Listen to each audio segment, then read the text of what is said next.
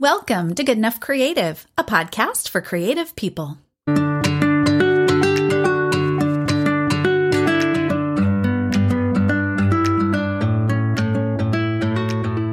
Hi again. Welcome back. I'm your host, Marie Green, and in today's bonus episode, we're talking about when to say when, managing the challenges of creative overload. I don't know about you, but I never seem to be lacking for ideas. I have a stack of one hundred one projects I'd like to start and another few dozen I need to finish, and that doesn't even include the list of things I'd love to learn but haven't even tried yet. Too much of a good thing seems like a great problem to have, right? But have you ever felt overwhelmed by the sheer number of unfinished projects staring you in the face? Creativity has a tendency to take us in many different directions. If you're a creative person, you're likely interested in many different things. You probably have a lot of ideas and you don't want to miss out on something new and fun. And over the years, I've really bounced between trying to do it all, trying to cut back, and trying to find that happy balance in the middle where I'm enjoying what I'm doing and I feel like I'm stretching myself and my goals, but I don't feel bogged down with what I'm not finishing.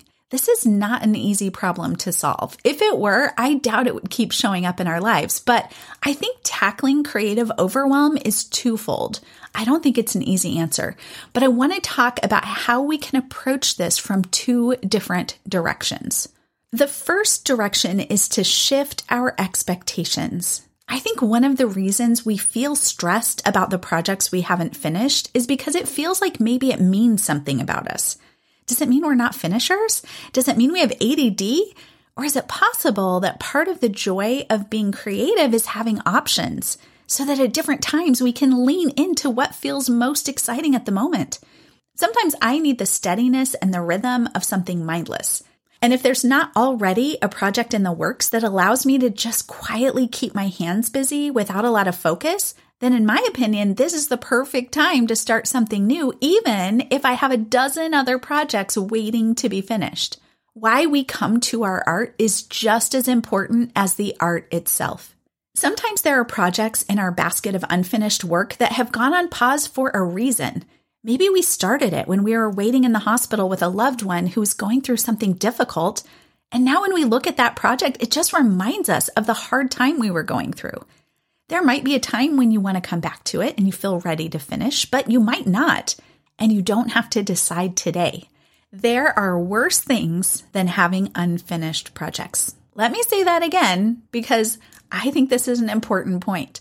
There are worse things than having unfinished projects. Part of this shift in thinking also requires us to acknowledge that not every project is meant to be finished. Sometimes the project is just there to get you through a hard time and it does the job. Sometimes creative overwhelm happens when we measure ourselves by how much we finish. It feels great to get to the finish line, but it feels even better when the journey becomes the goal, not the prize at the end. The other way we can tackle creative overwhelm is to notice where we might need to cut back. Maybe you really are taking on more projects than you feel comfortable with. How do you know when to say when if you don't want to miss out on the next fun thing? Overwhelm is one thing, but if you're feeling burned out, even just thinking about your projects, or if you have more unfinished projects than places for them to hide, they're sort of spilling out everywhere, if you feel anxious or stressed about them, then maybe you really do have too much on your plate. Sometimes we just start more projects because we're overwhelmed in dealing with the ones we've already started. So here is sort of phase two of tackling creative overwhelm. So the first one was shift our expectations. And now we're going to talk about some steps for actually tackling if we are saying yes to too many things. First, start with a creative audit. Jot down every project that's weighing on you. Where do they stand? How much time would it realistically take to finish them? Do you still feel excited about the project? Are there any projects on your list that feel lackluster or boring? Do you really have to finish them? Some projects could be finished in an hour if we just sat down to do it, and sometimes we just have to take a close look and realize, oh, I'm avoiding this pile, and really several of these could be finished if I just set aside one afternoon. If that's all it'll take, then why not? But if you have something on that list that no longer excites you and you don't want to finish it or you don't have time, then maybe the answer really is just to let it go. Second, when a new project comes your way, take a minute to think about why you're saying yes. Is it FOMO, fear of missing out, or is it that you really want to do this thing? There is an opportunity cost for everything we say yes to. That yes means that something else will have to be a no. That's not always a bad thing, but it's good to notice if we're saying yes by default or if it's really in line with our creative goals. Number three, when you look at the list in your creative audit, add a note next to each one that indicates whether it's a must do, should do, or nice to do. My list includes a lot of varied things, and I have to accept that I cannot realistically do them all. Since my job involves creative work, a lot of the things on my list are must-dos, and because of that, I have to keep my should-do or nice-to-do list pretty short. If I didn't already work in a creative field, then I would probably approach this a little differently. You'll want to do this in a way that feels right for your life and for the amount of time and energy you have for creativity. Number four, and I think this one might surprise you, delegate or collaborate. This one you'd normally see on a to-do list for a time management lesson, but the thing is, there really are some projects that we can either delegate to someone else or invite someone to collaborate with us. Here's an example. A friend of mine had a crocheted Afghan in her craft room closet that was started by her grandmother who has since passed away, and it wasn't finished. My friend says she has a basic knowledge of crochet, but is by no means an expert. That project sitting in her craft closet was constantly nagging at her. But she knew that in order to tackle it, she would have to beef up her crochet skills just to get started. Anytime you feel like you have to learn something and practice it before you can even take the next step on a project, you are destined to have it weighing on you for years. After years of holding on to the Afghan, my friend enlisted the help of the Loose Ends Project, which this is so great. It's an organization that partners people with certain creative skills to help them finish the projects left by their loved ones. Isn't that awesome? What an absolutely cool idea. We don't always think about delegating a creative project, but it's not impossible. And if you don't want to pass the whole project on, but you'd like to spice it up a little bit, you could invite a friend to join you. Maybe you're finishing a piece of furniture and you make it a team effort.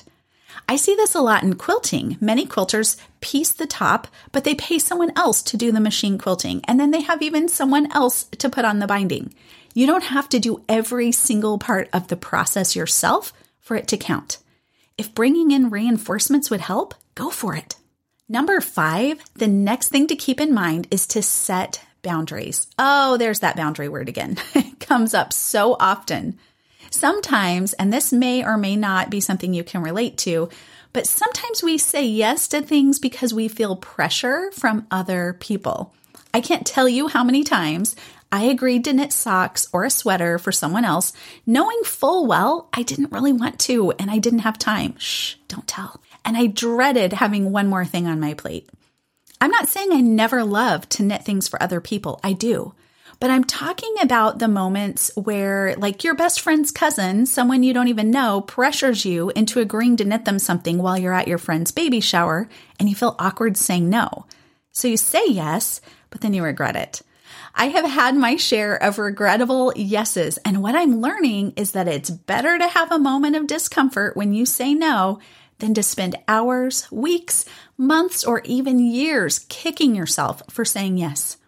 We jokingly set a boundary as a family because this comes up so much anytime my sons or husband tells someone their wife knits for a living. My family knows that if anyone asks if I will knit for them, they say, sure, for ten thousand dollars. And everyone laughs and we move on with our day. So far, no one has taken me up on the offer for a ten thousand dollars pair of socks. So my plan is working beautifully. My secret rule is that I either love you enough to knit it for free or I'm not knitting it. Find a boundary that feels good and make it funny if you need to. Like, you could say, sure, I'll knit you a sweater. I won't be able to get started on it for thirty-seven years. Will that be okay? It's okay to make it silly or fun, but it's better to find a way to say no than to say yes and regret it.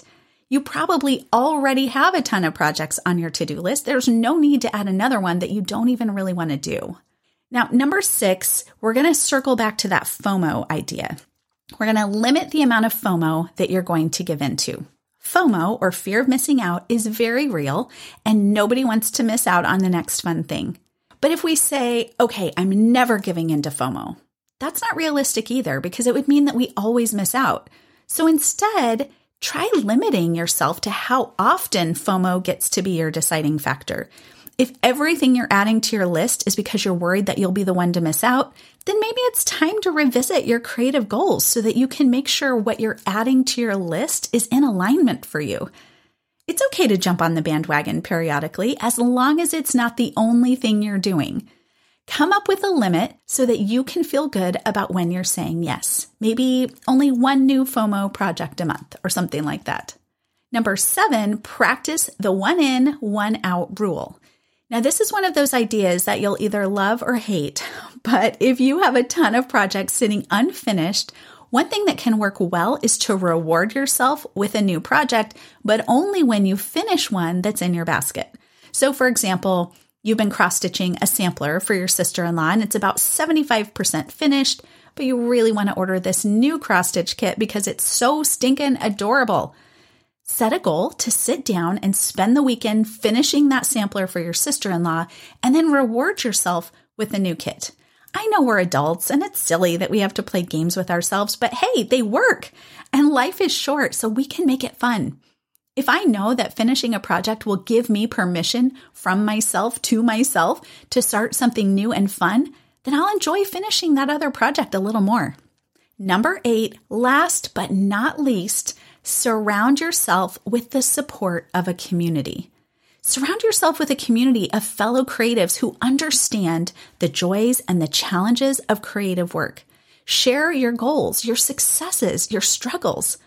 A supportive community can offer accountability, motivation, and insights into the creative process. It's so nice to know you're not alone.